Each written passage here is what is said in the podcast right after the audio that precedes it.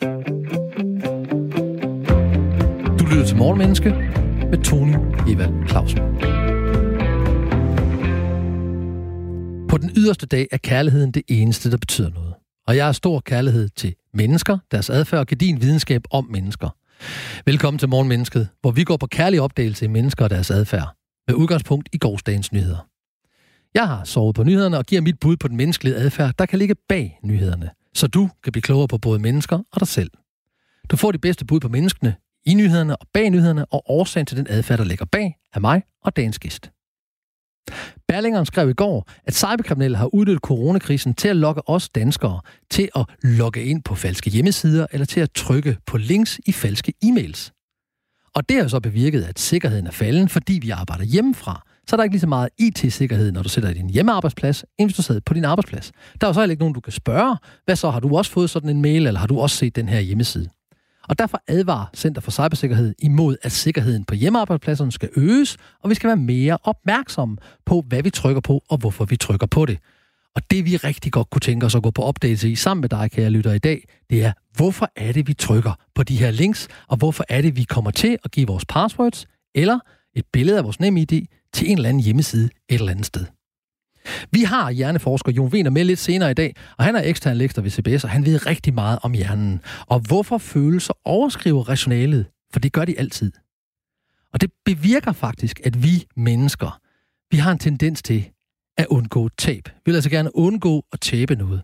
Så hvis jeg ser en hjemmeside, hvor jeg kan upload mit NemID eller give mine passwords, så får jeg noget viden om covid-19 og om de smittefarer, der måtte være i det, så får jeg mere lyst til det. Det er jo selvfølgelig ikke alle, der gør det, men der er nogen, der gør det. Og der er ikke mange, der skal gøre det. Der er bare en enkelt, eller to, eller tre, eller fire, der skal gøre det ud af 100, så er det nok til, at det kan svare sig for de IT-kriminelle. Så en af grundene til, at vi trykker, det er, at vi er bange for et tab. Vi får den her følelse af, uha, nu skal vi skynde os, nu skal jeg dele med have noget at vide her, og, og hvis det så bevirker, at jeg lige skal gøre noget, jeg egentlig godt ved er dumt, som for eksempel at tage et billede af mit NemID og lægge det op, jamen så gør vi det. Den anden ting, der påvirker det, ud over tape, det er, hvis vi kan se, at vi kan få en fordel, altså en gevinst. Så hvis jeg nu indloader eller uploader mit, et billede af min NemID, og jeg bagefter også lige prøver på at vise, hvad mit, mit password er, så får jeg noget at vide, som jeg ikke ville have fået at vide alligevel. Og det påvirker mennesket. Vi er meget, meget påvirket enten at undgå et tab, og det har vi typisk, hvis sådan vi kan se, at vi kan få noget helt sikkert eller noget usikkert, ja, så bliver vi det, man kalder tabsaverse. Vi undgår det, vi undgår det usikre og går hen imod det sikre eller i gevinsten, hvis vi kan få et tab helt sikkert, og et, et tab usikkert, jamen så bliver vi meget mere risikovillige. Og det er lidt det, der sker for os. Vi bliver enormt risikovillige. Nå ja, men det er jo coronakrise, og det ligner jo Sundhedsministeriet det her, eller det ligner kommunen eller lægen, og så kommer jeg lige til at glemme, at jeg ikke skal tage et billede af mit NemID og sende det op. Det er meget, meget menneskeligt. Sådan reagerer langt de fleste mennesker faktisk.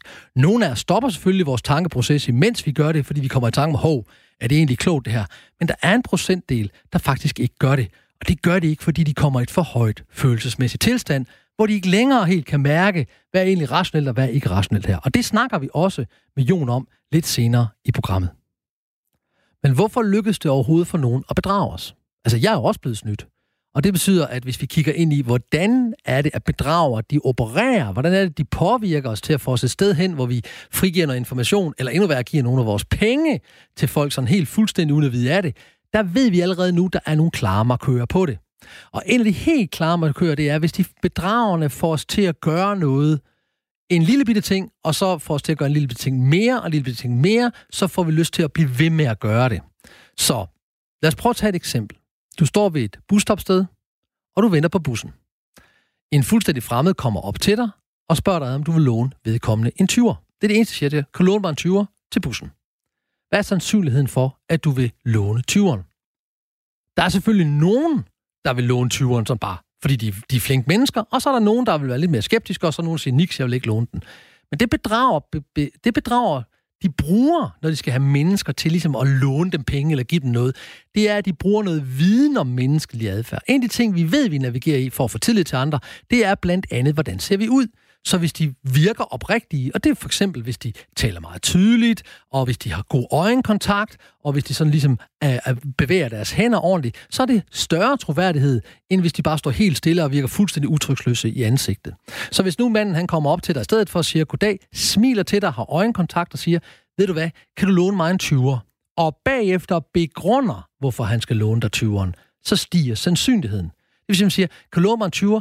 Ved du hvad, jeg faldt i søvn øh, i bussen øh, på vej herhen, og øh, nu står jeg her, og jeg, jeg tror, den er faldet ud af min lomme, eller jeg glemt mit, mit, øh, min, min, min, øh, min punkt derhjemme, jeg er lige kommet hjemmefra, jeg har lige glemt min punkt, hvad gør jeg nu her? Og, og jeg er virkelig ked af at, at belemmer dig, du skal nok få pengene, og jeg er virkelig, virkelig ked af det, kan du hjælpe mig med at låne 20? Så stiger sandsynligheden, når du får en begrundelse for, Hvorfor er det, du skal låne vedkommende en 20? Hvorfor er det, at jeg skal af med mit nem ID? Hvorfor er det, at jeg skal teste et password ind her?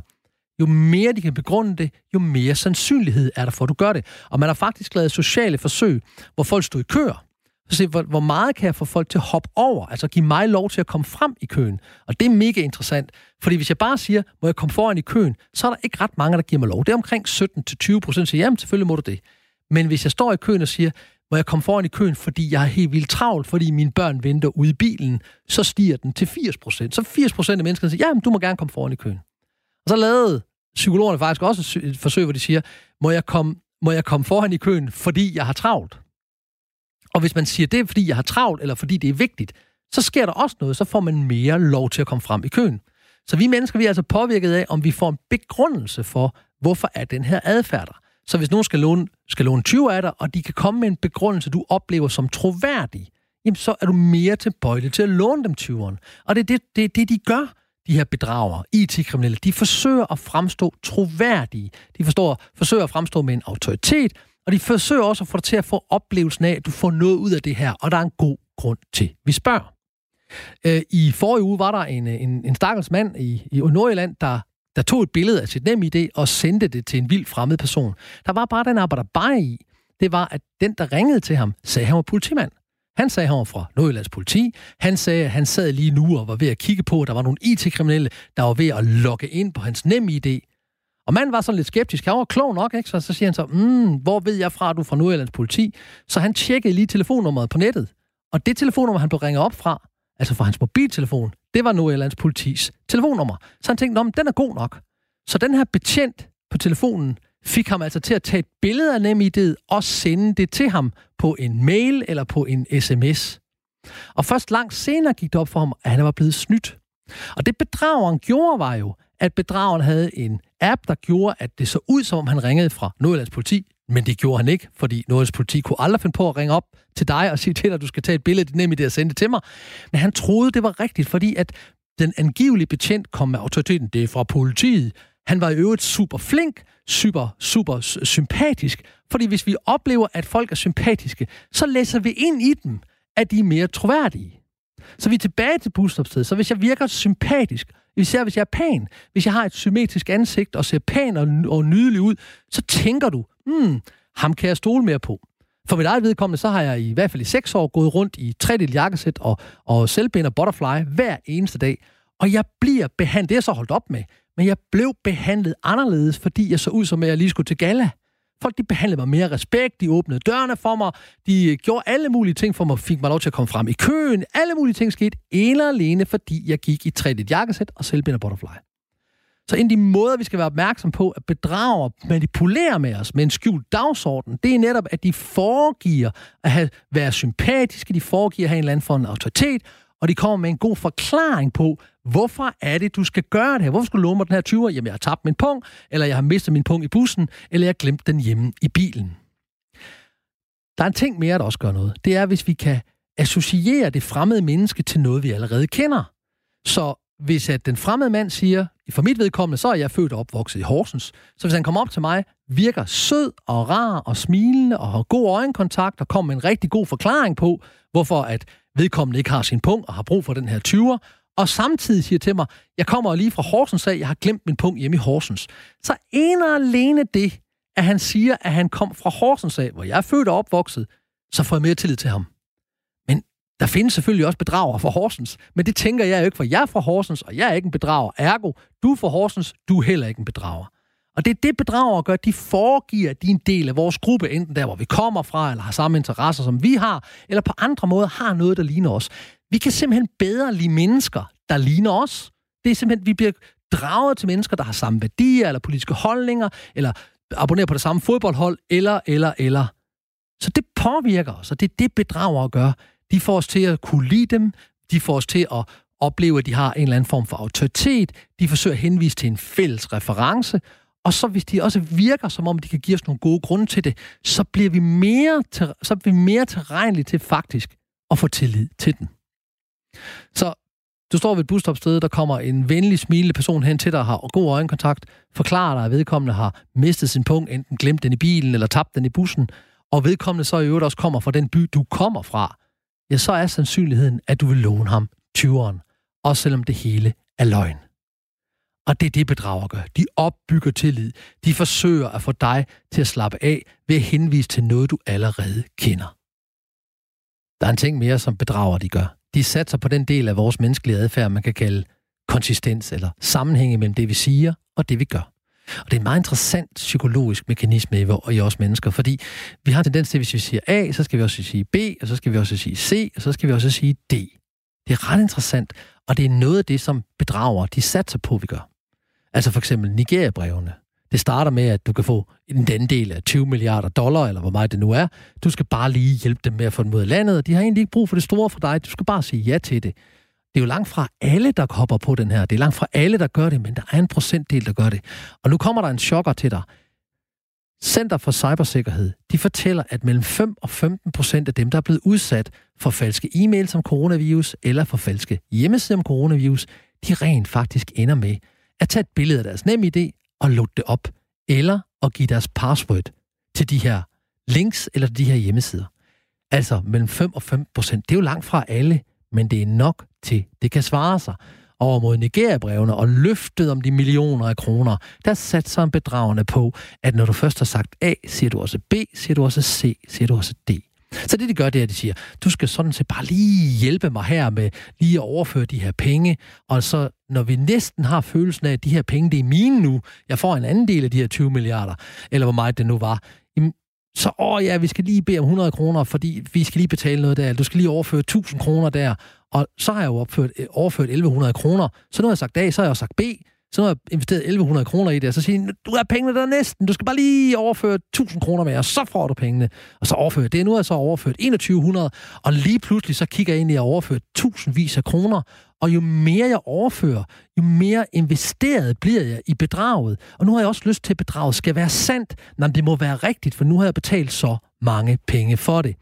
Og det er den her konsistent del af vores adfærd. Og jeg vil godt prøve at åbne den op for dig, så du ligesom kan, kan forholde dig til den, fordi jeg er helt sikker på, at flertallet af, at, at, at der, der, der lytter til det her, de har ikke faldet for Nigeria-brevene, men der er jo nogen, der har.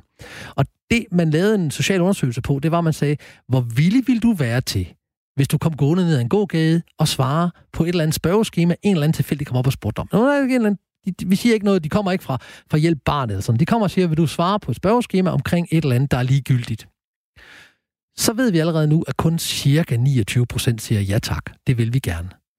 Men hvis, man, hvis de her gade spørge skema-folk, de stiller et andet spørgsmål først, så bliver vi faktisk manipuleret til at være endnu mere villige til at hjælpe.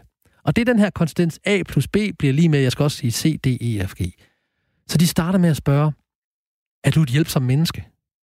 95 procent svarer, ja, der er 5%, der siger, nej, det er jeg ikke at gå videre. Men de 95 af dem, de siger, ja, ja jeg er et hjælper menneske. Jeg er et hjælpsom. Sådan ser jeg mig selv. Ja, jeg er meget hjælpsom. Vil du så hjælpe med et spørgeskema? Hvor mange siger så ja der?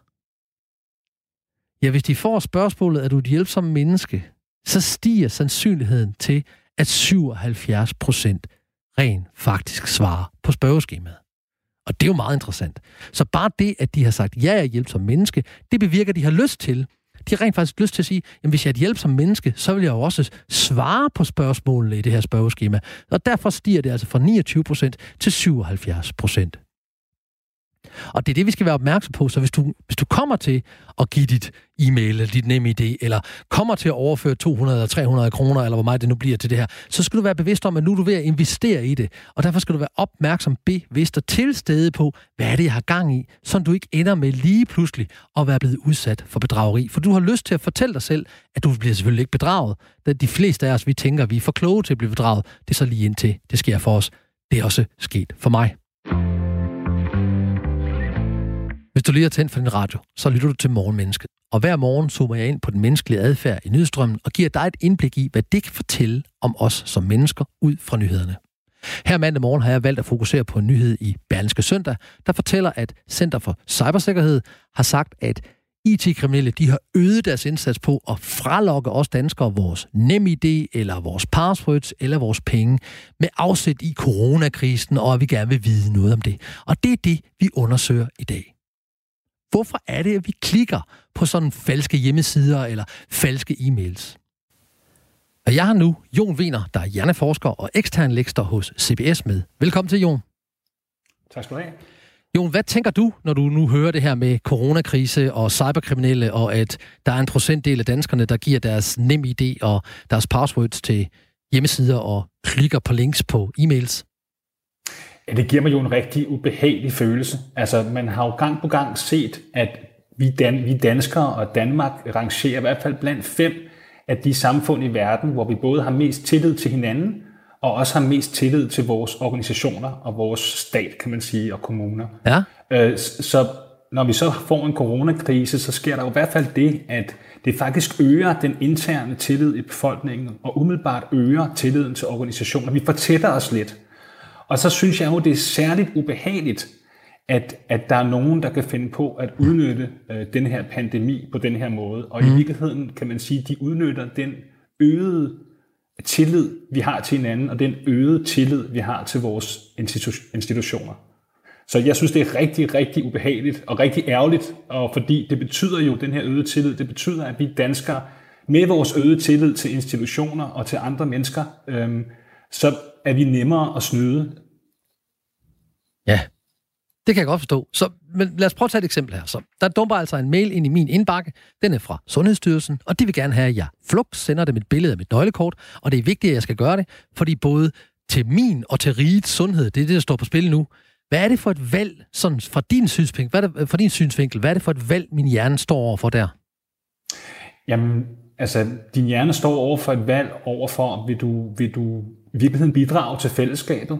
øhm, som jo er det, mailen appellerer til. Vil du gerne hjælpe dine naboer, hjælpe samfundet, eller vil du lade være?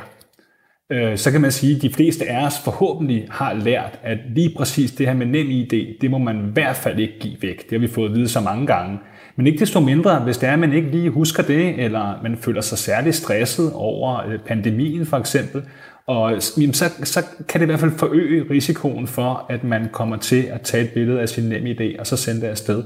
Så man kan godt sige, at man står over for et valg mellem, vil man tro på sine øh, medmennesker og hjælpe dem og hjælpe Sundhedsstyrelsen og på den måde i virkeligheden hjælpe landet, eller vil man lade være? Og så er det klart, at så kan det være mere fristende, end det ellers ville være, at, at lade sig lokke. Fuldstændig rigtigt. Og, og, og det interessante er jo, at det faktisk ifølge Center for Cybersikkerhed er mellem 5 og 15 procent, der uploader deres, øh, deres NemID til de her hjemmesider eller på de her links. Og det er chokerende i virkeligheden. Jeg har ikke troet, at, at det var så højt, øh, det tal. Fordi jeg synes trods alt, at myndighederne har gjort så meget ud af at understrege, at lige præcis det her med nem idé, det, var der, det, er noget, det skal de beskytte på en særlig måde. Det, det, det, det overrasker dig, at mellem 5 og 15 procent, de rent faktisk vælger at uploade deres, øh, deres nøglekort, altså et billede af deres nøglekort til de her hjemmesider. Og det overrasker også mig. Men når vi nu taler om det her med hjernen og det her valg, de står overfor, så lad os nu forestille sig, at menneskene på et eller andet tidspunkt har fået den viden og den besked om, du skal lade være med at tage et billede af dit nøglekort, du skal lade være med at samle og, og, og load den op til nogen, du ikke kender, eller i det hele taget, men de gør det alligevel fra en ja. hjerneforskersynspunkt. Hvad tror du, der sker? Det er et rigtig godt spørgsmål, fordi at man kan sige, at i hvert fald hvis du tager det i kontekst af pandemien her, som vil have øh, den indvirkning på vores hjerne, at det for eksempel øger vores øh, amygdala-aktivitet. Amygdala det er noget, der, et område i hjernen, der primært er forbundet med følelser af frygt og angst. Så man kan sige, at at pandemien og også den kommunikation, vi har fået fra vores myndigheder, understreger, at det her det er en helt særlig ekstrem situation, som vi aldrig har oplevet før. Og det kan, kan, hvad kan man sige, lede hjernen til at tro, at det her det er en undtagelsestilstand.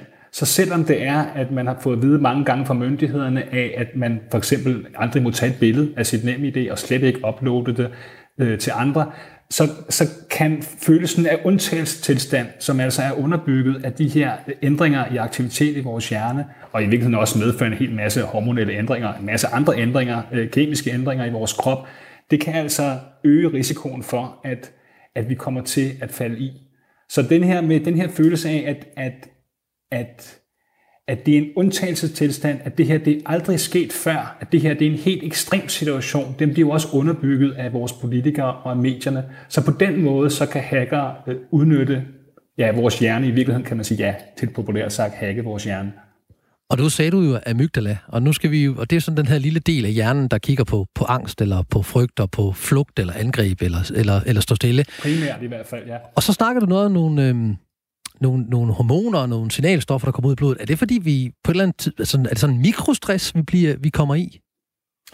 Ja, altså i virkeligheden kan man sige, at, at det er sådan set, altså en psykolog eller en psykiater vil muligvis kalde det for et traume, altså det, der er sket i forbindelse med den her pandemi, hvor vi i virkeligheden alle sammen er blevet en smule øh, traumatiseret, og er især i starten af pandemien, hvor, hvor der var større usikkerhed, end der er nu, øh, så var vi i en, i en særlig, kan man sige, næsten en, en form for paniktilstand.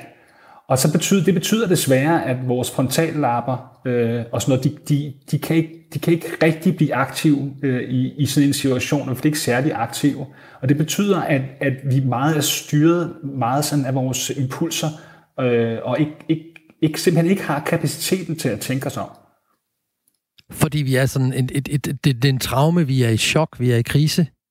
Ja, ikke? og som, som du selv indikerer, ikke? Det, det, det er, en, det er en, en, i virkeligheden en, en akut stresstilstand, mm. ikke? som medvirker både de her øh, ændringer direkte i fysisk aktivitet i hjernen, men også medvirker til, at for eksempel dopamin og serotoninniveau bliver nedsat. Øh, altså alle, alle de karakteristika, som vi kender fra en organisme, der er i stress, i en stresstilstand.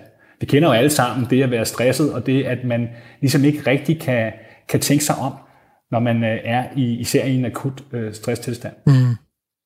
Det kender vi. Så, så, så en del af det kan være, at vi er en undtagelsestilstand, vi har corona, politikerne siger, alt, alle, al normalitet er sat ud af spil. Ja. Men hvor nem er hjernen så at, at, at narre på? Nu, nu tænker jeg lige på Nigeria-breve eller andre breve, vi får, hvor vi kan vi skal bare lige hjælpe en med at få x antal millioner kroner ud af et eller andet land, og, og der er der jo også nogen, der hopper på. Det er jo ikke en undtagelsestilstand. Hvad sker der der? Ja, det er jo det. Altså, vi mennesker er jo desværre ikke nogen, som, som, som bare kan lide at følge reglerne og kun gøre det, vi ved er det rigtige at gøre. Ikke? Altså, mange af os kan jo godt lide at spille lotto, eller gamble, eller du ved, nogle gange øh, køre lidt for stærkt, eller på den måde gøre ting, som man egentlig godt ved er lidt dumt at gøre. Ja. Så der er jo noget i os, og det er jo selvfølgelig også underbygget af, af vores hjerne og krop, som godt kan lide at, at løbe nogle risici se, hvad, hvad sker der egentlig, hvis man, hvis man lige tager den lidt ud over grænsen. Og derfor kan man sige, lidt ligesom at vi også ser gyserfilm og så videre, at vi er lidt tiltrukket af, af det, der er farligt. Ikke? Så, mm. så den her, og, og man, vores dopaminsystem i hjernen reagerer virkelig med glæde på, på risiko. Vi elsker risiko. Altså vores dopaminsystem synes, det er så spændende, når, når der er en, en, en usikkerhed i spil. Så det kan også medvirke til, at man, det har jeg faktisk, må jeg sige, jeg faktisk selv har været skyldig i, altså den organisation, hvor jeg også arbejder, Copenhagen Business School, sendte på et tidspunkt en, en mail ud for at se, altså fra deres egen øh, IT-afdeling, for at se, hvor mange af os, der lå at snyde. Og jeg var en af dem, der lå at snyde, fordi jeg, mm. jeg tænker lidt, nå, mit computersystem, uh, min computer er så sikker, den, den skal nok blokere det. Så jeg, jeg er lidt nysgerrig efter, hvad må der lige sker, hvis jeg klikker på det her link. Så man kan sige, inden i os, der, der er der jo, inden i os alle sammen, er der jo også en, sådan en lille gambler. Ja. Øh, og, og, og det, underby, altså det kan man sige, underbygger vores hjerne, og der er også en rigtig god øh, evolutionær øh, forklaring på, hvorfor at vi faktisk er særligt tiltrukket af at kende det farlige. Altså gysergenren ville jo ikke findes, øh, hvis det var, vi ikke var tiltrukket af at, at kende det farlige, selvom det giver os en ubehagelig, nogle gange ubehagelig fornemmelse i kroppen. Øhm, så man kan sige, at, at der er i hvert fald flere faktorer, øh, der kan, der kan hvad skal man sige, understøtte, at man løber den her risiko, som det jo er, at man, man klikker på et link i en mail, selvom man godt kan se, at tingene ligesom ikke står helt perfekt, eller afsenderadressen ikke, du ved, matcher det, som mm. den burde være. Og nu sagde du jo dopaminsystem. Det kunne jeg rigtig godt tænke mig at høre lidt mere om. Men det bliver på den anden side af nyhederne, for klokken er blevet halv syv. Du lytter til Morgenmenneske med Tony Evald Clausen. Det her er programmet, hvor du hver morgen bliver klogere på menneskelig adfærd. Hver morgen tager jeg udgangspunkt i gårsdagens store nyheder og fokuserer på, hvad det fortæller om mig og dig og vores medmennesker. Og den historie, jeg har valgt at fat på i dag, er den nye rapport fra Center for Cybersikkerhed. I går læste jeg i Berlingske, at hacker og andre svindlere har forsøgt at udnytte coronakrisen til at lokke danskerne til at dele deres nem id nøglekort og overraskende nok, så er det faktisk lykkedes svinderne i mellem 5 og 15 procent af tilfældene at få folk til at sende et billede af deres nem idé. Jeg, jeg griner lidt, fordi det lyder vildt, men det er jo sandt, og det er jo ikke dumme mennesker. Det er mennesker som du og jeg. Og derfor forsøger jeg i dag at besvare spørgsmålet, Hvorfor klikker vi overhovedet på hackernes og svindlernes links og hjemmesider? Og med mig har jeg stadig Jon Wiener, der er hjerneforsker og ekstern lektor hos CBS. Og Jon, før nyhederne nævnte du dopaminsystemet. Hvad er det nu lige, det er? Ja, man kan sige, at dopaminsystemet, åh ja, det, det, det, har, jamen, det indvirker på rigtig mange ting. Altså en ting, man kan sige, det er, at det er noget, for eksempel børn har meget mere af end voksne. Når jeg siger det, så er det for at sige, at dopaminsystemet, aktivitet i dopaminsystemet, har noget at gøre med folks, eller børns for eksempel øh, ret gode humør. Hvis man kigger på børn, så er de i ret godt humør altid, mm. selvom der nogle gange sker forfærdelige ting. Øh, så, øhm, så dopaminsystemet, det er både involveret i, i motivation, det er også en af grundene til, at børn kan lære ting, nye sprog og lære alt muligt så hurtigt. Så det er både involveret i motivation, og det er også involveret i sådan en følelse af eufori, øh, følelse af sådan intens glæde. Ikke? Dopaminsystemet er også kendt øh, for, at det er der, hvor kokain og amfetamin øh, primært øh, gør sin, sin indvirkning, og det er også der, hvor vi, hvor vi når vi får sex øh, og sådan nogle ting. Altså meget intense følelser, de mest positive, euforiske følelser, vi kan føle, er, er forbundet med markante stigninger i dopaminniveauet. Godt, så, så når vi så når vi øh, ser, at vi kan få x antal millioner kroner ud af Nigeria, så får vi den her ros, den her dopaminsystem bliver aktiveret, vi får den her ja. lykkefølelse, vi bliver måske mere risikovillige osv., og, og og omvendt det, vi snakkede om før, nemlig i coronakrisen, der, der, falder, øh, der falder dopaminsystemet, og der var nogle andre signalstoffer, der kom ind. Og hvad, hvad er de signalstoffer, de gør, så vi ikke kan aktivere vores, øh, hvad var det, du kaldte det? Frontal pot, øh, frontallapper? Frontallapperne, ikke? det er det, som vi forbinder med, med omtanke. Altså de her dele, frontale dele af vores hjerne, som er enormt dyre i drift, altså som virkelig koster mange ressourcer, hvilket betyder, at hvis der er andre dele, hvis vores frygt, stress, andre dele af hjernen, som ligger tættere end midt i hjernen, hvis det er særligt aktivt, jamen, så er der simpelthen bare ikke overskud rent fysisk til, at de her frontallapper kan ligesom øhm, øve deres indflydelse og sørge for, at vi ikke handler øh, for impulsivt. Interessant. Og du har lige så fortalt det, man kan sige, det er, for, for ligesom at, måske lige at få den øh, afsluttet, den der med dopamin, fordi det kan godt være lidt forvirret, ja. dopamin op og ned. Altså man kan sige, når menneskehjernen så er i en situation, som for eksempel under coronakrisen, som man godt kunne sige er forbundet med et fald i, i, i lykkefølelse, og dermed et fald i dopaminniveau, så er det klart, at ting, som kan få det til at stige, bliver mere, endnu mere attraktiv. Ja. Det vil sige, at, at vi alt andet lige, kan man sige, så får vi endnu større nydelse af at gamble, når vores dopaminniveau er lavt. Alt andet lige får vi endnu større nydelse af for eksempel at drikke alkohol, når vores dopaminniveau er lavt.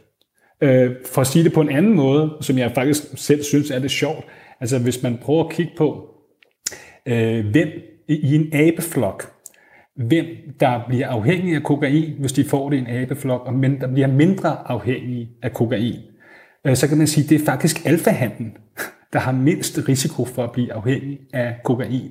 Og det er netop en dopaminforklaring, fordi det man mener, det er, at den her alfahan har et højere dopaminniveau generelt. Altså hans baggrundsniveau af dopamin er højere end de andre hanner i flokken.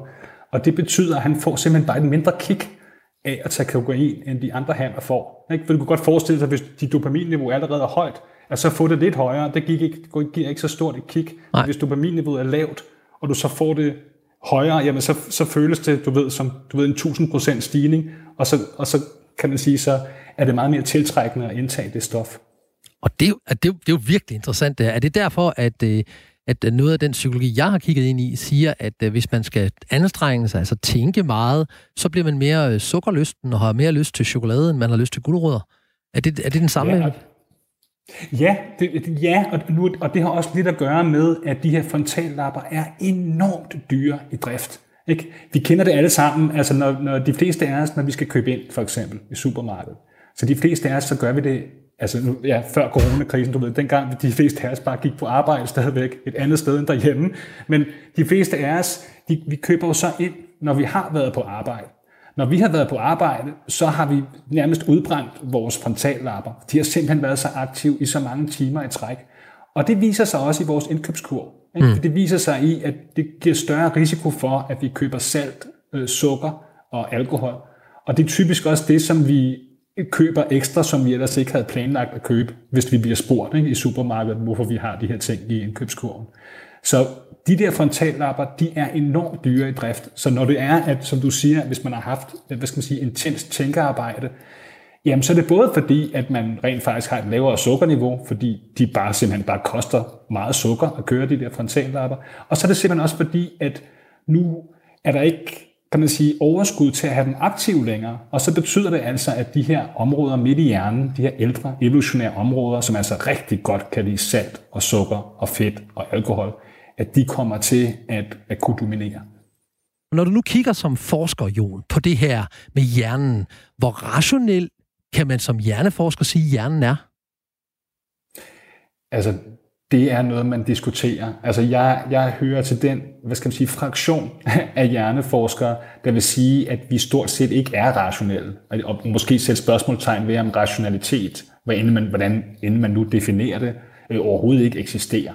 Altså, jeg vil sige, med den viden, jeg har, øh, der virker det helt åbenlyst, at alt det, vi gør, er faktisk 100% baseret på følelser. Øh, nu hører jeg så også til den del af, af hjerne, hvad skal man sige, fraktion af hjerneforskere, som virkelig tager øh, fysik øh, og atomfysik alvorligt. Og hvis man virkelig gør det, så er der faktisk ikke noget rum øh, til fri vilje øh, noget sted.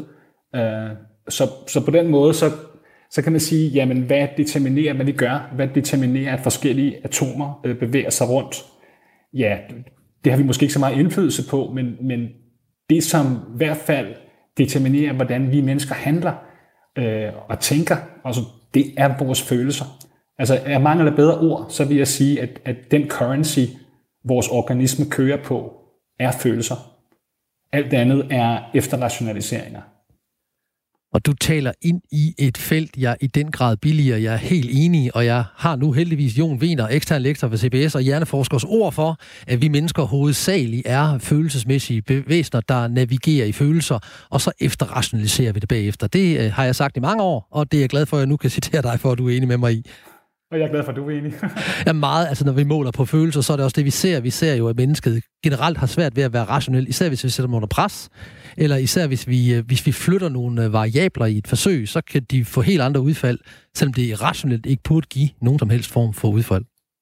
Ja, og så Tony, altså, vi kan, altså det siger, diskuterer jeg jo mange gange, og jeg underviser på CBS og, og, og vejleder mine studerende, at Definer nu, hvad, hvad, hvad mener du egentlig, når du siger rationel? Ikke? Fordi et af de problemer, vi har, når vi skal diskutere, jamen, hvor rationelt er mennesker egentlig, det er, at vi har ikke nogen klar definition af, hvad rationelt faktisk betyder. Mm. Ikke? Og, og det kan man sige, det er jo det, er jo det første, øh, man, skal, man skal først, allerførst skal man sige, definere, hvad, præcis hvad begrebet betyder, før man kan diskutere det. Ikke? Så jeg tror tit, at mange af vores samtaler omkring, hvor rationelle er mennesker, og hvor emotionelle mennesker er, de, de er lidt, hvad skal man sige, handicappet af, at at vi ikke har en klar definition af, hvad rationelt egentlig betyder. Ja, og jeg er helt enig. Og, og jeg tror også mange gange, så kigger vi ind i rationale som værende logik, hvilket jo er noget helt andet, øh, hvor ja. vi siger, at 1 plus 1, det er altid 2, og, og sådan burde mennesket tænke, selvom vi kan se, at det, det gør de ikke.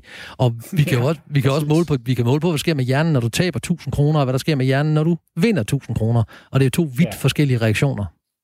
Helt enig. Det er lige præcis tabservation, du lige taler om der. Ikke? Ja.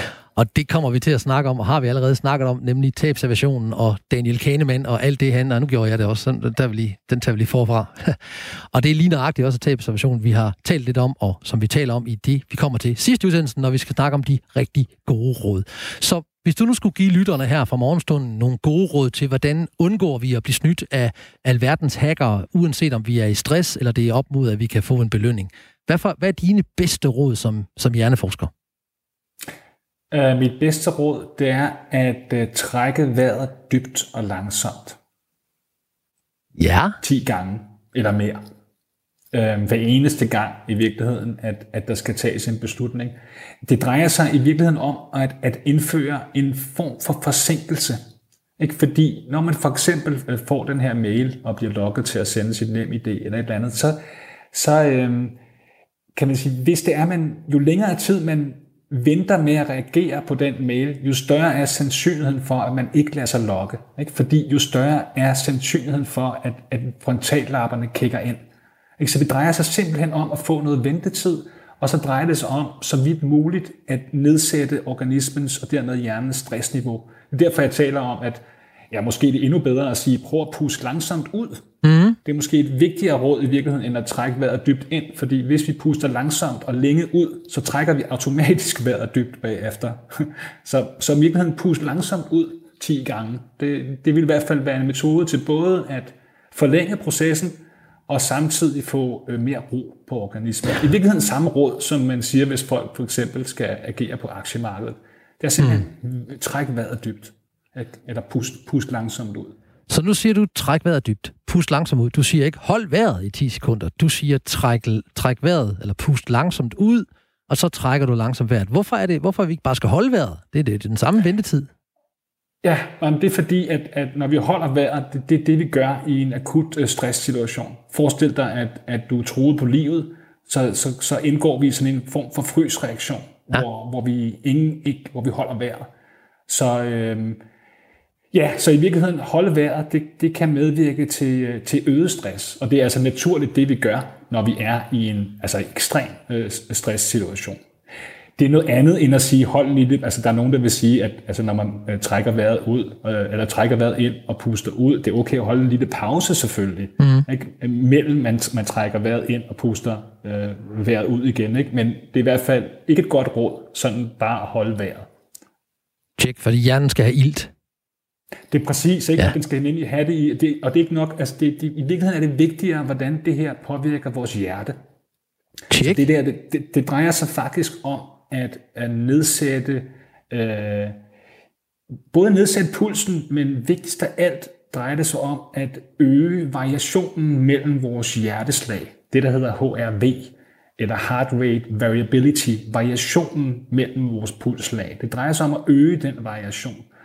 Og det gør man simpelthen direkte, når det er, at man puster langsomt ud. I, i den handling at puste langsomt ud, så øges, så øges den her øh, heart rate variability markant.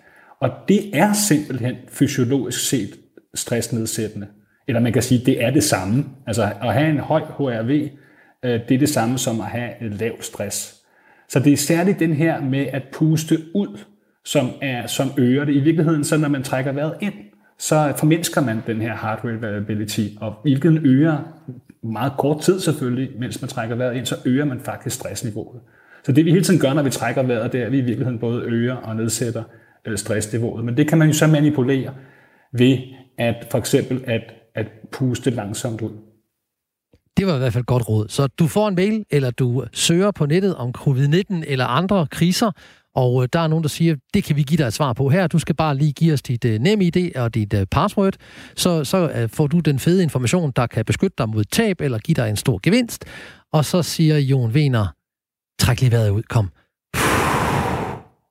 Og så selvfølgelig også huske på, at vi har et af verdens bedste sundhedssystemer, at vi er et af verdens tryggeste lande, og er et af de lande, hvor vi har størst tillid til hinanden. Så man kan sige, at man er virkelig heldig ved at bo her og være borger i Danmark. Og med de ord, Jon Wiener, hjerneforsker og ekstern lektor på CBS, tak fordi du var med. Vi glæder os til at have dig som gæst igen senere i sommerens løb.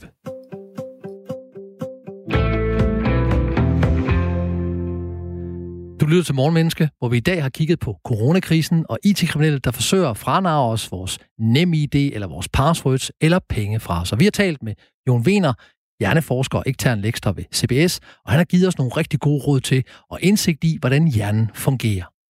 Og nu vil vi gøre vores bedste for at give dig nogle gode råd til, hvad du kan gøre for bedre at beskytte dig imod at tage nogle dårlige beslutninger, hvor du kommer til at tage et billede af dit nem idé, og du kommer også lige til at loade det op, og du kommer måske også lige til at give dit password, eller du kommer til at betale penge for noget information til nogle svindlere, der i virkeligheden bare er ude på at udnytte dig. Og vi kan jo starte med Jons bedste råd, nemlig udånd langsomt 10 gange. Hans pointe var jo, at hvis vi udånder langsomt, så indånder vi også langsomt. Det giver hjernen mere ilt, og det giver noget latenstid. Altså noget tid mellem, at vi rent faktisk tænker, at vi skal gøre noget, og hvis vi så lige giver den sådan 10 ind- og udåndinger, så tænker vi os bedre om.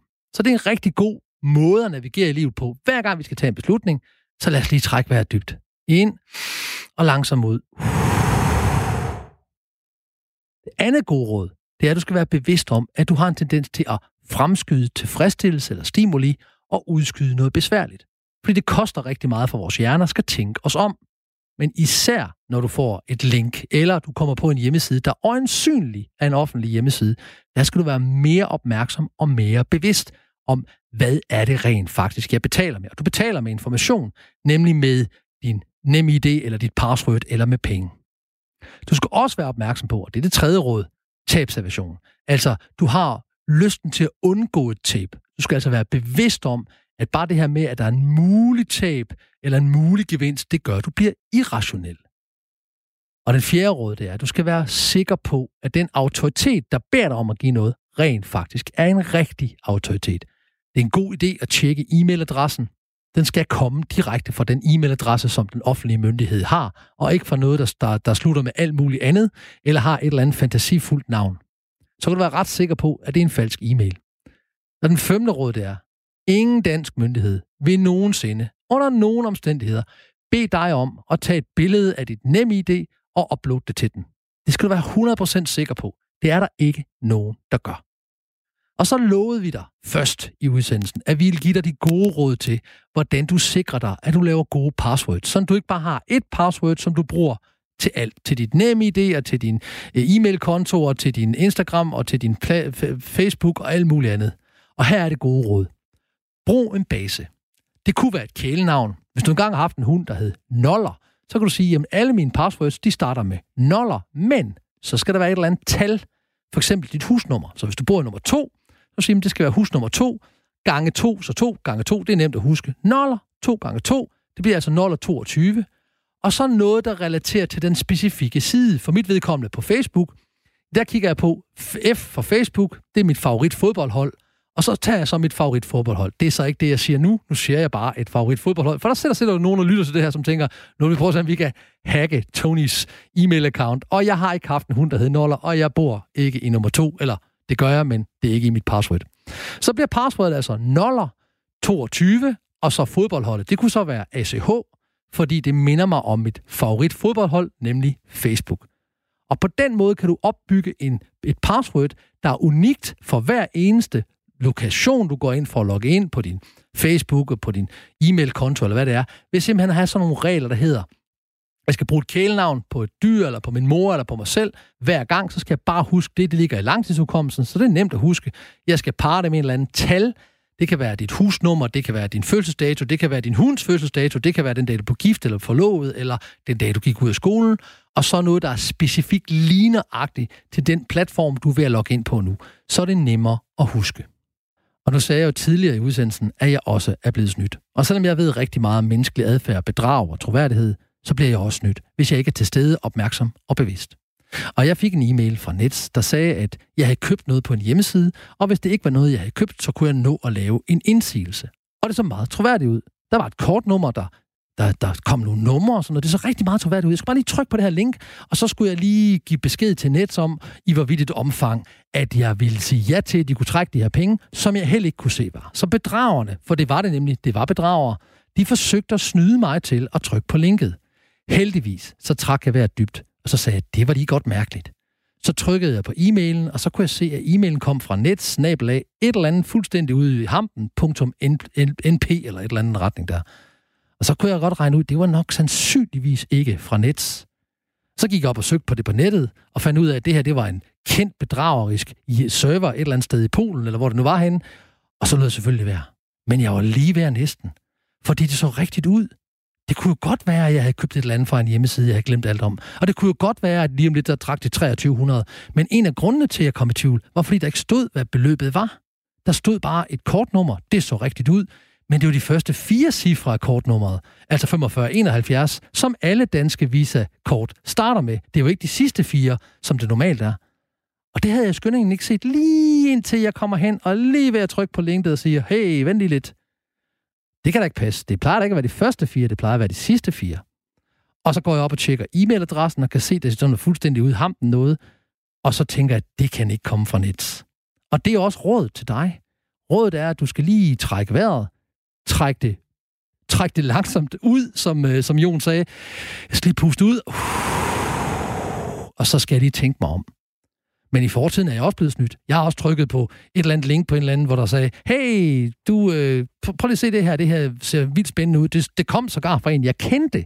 Men det var fordi, der var en hacker, der havde hakket sig ind i en eller anden, jeg kendes e-mail, og nu sendte en e-mailadresse. Man skal være meget, meget forsigtig med at trykke på links.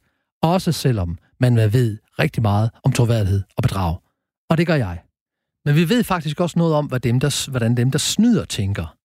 Det første, der påvirker, om man rent faktisk snyder og bedrager andre, det er sandsynligheden for at blive taget i det. Ikke så meget straffen, mere sandsynligheden for, hvor stor er sandsynligheden for, at jeg bliver taget i det her.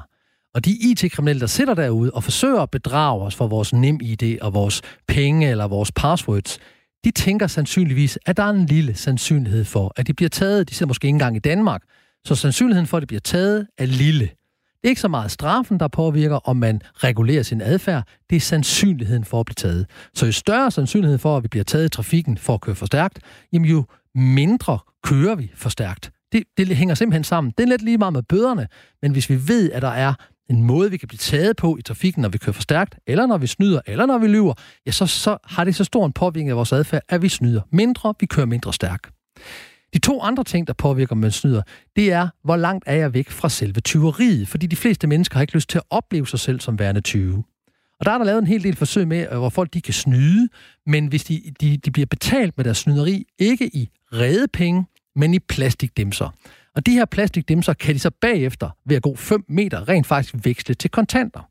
Og der kan man se meget, meget tydeligt, at hvis at jeg har mulighed for at snyde, og så blive betalt i kontanter, så er der cirka 20 procent, der snyder. Altså vi ved, at mennesker snyder og lyver cirka 20 procent. I gennemsnit det er der lavet masser af forsøg på. Men hvis vi i stedet for at få os, når det er penge, om det er 1 dollar eller det, det er 100 kroner, det er ligegyldigt. Men hvis man i stedet for at decideret at blive betalt i penge, når man går op og kan, har snydt, så i stedet for at blive betalt i plastikdimser, så snyder man dobbelt så meget. Og den sidste ting, der påvirker, det er, om dem, jeg identificerer som værende en del af min gruppe, de også snyder. Og der lavede man et forsøg på universitet, hvor man øh, satte 100 mennesker i et rum, og så gav man en opgave, som ville tage 10 minutter at løse. Så skulle de selv gå op til forsøgslederen bagefter og sige, i hvor vildt omfang og hvor mange rigtige de havde. Og det var så her, de kunne snyde. De kunne simpelthen snyde med, hvor mange rigtige de havde. Og så fik de penge for det. Og derfor ved man også, at de fleste snyder 20 procent. Men, og nu bliver det rigtig interessant, hvis man havde en skuespiller med, som efter bare sådan cirka 30 sekunder rejste sig op, gik op til forsøgslederen og sagde, jeg er færdig med det hele, og alle vidste i rum, det kan han umuligt være, men han fik sine penge og gik, så påvirkede det resten af gruppens adfærd. Så meget, at de fleste, der havde set, åh, oh, ham der gik der, han var fra det konkurrerende universitet, de holdt op med at snyde. Så snydet faldt. Omvendt, hvis at i et andet forsøg med samme 100 mennesker, eller med andre 100 mennesker, og, og stadigvæk en skuespiller, men den her gang en skuespiller, der havde en t-shirt på, der identificerede det som værende fra det her universitet, og han gik stadigvæk over efter en halv minut og sagde, jeg har det hele rigtigt, så påvirkede det gruppens adfærd til at snyde mere. Så dem, der bedrager os, de enten oplever ikke de 20, eller oplever, at der er lille sandsynlighed for at blive taget, eller gør, som alle de andre gør, eller oplever faktisk ikke det tyveri, fordi de får jo ikke penge i hånden. Det er ikke decideret tyveri ude på gaden. De får nogle plastikpenge på en konto et eller andet sted, og dermed oplever de ikke sig selv som værende løgnere. Hvis du lige er stået op eller er tunet ind på din radio, så er du gået glip af en masse. Her kommer en opsummering til dig, der B-mennesker eller gik glip af starten.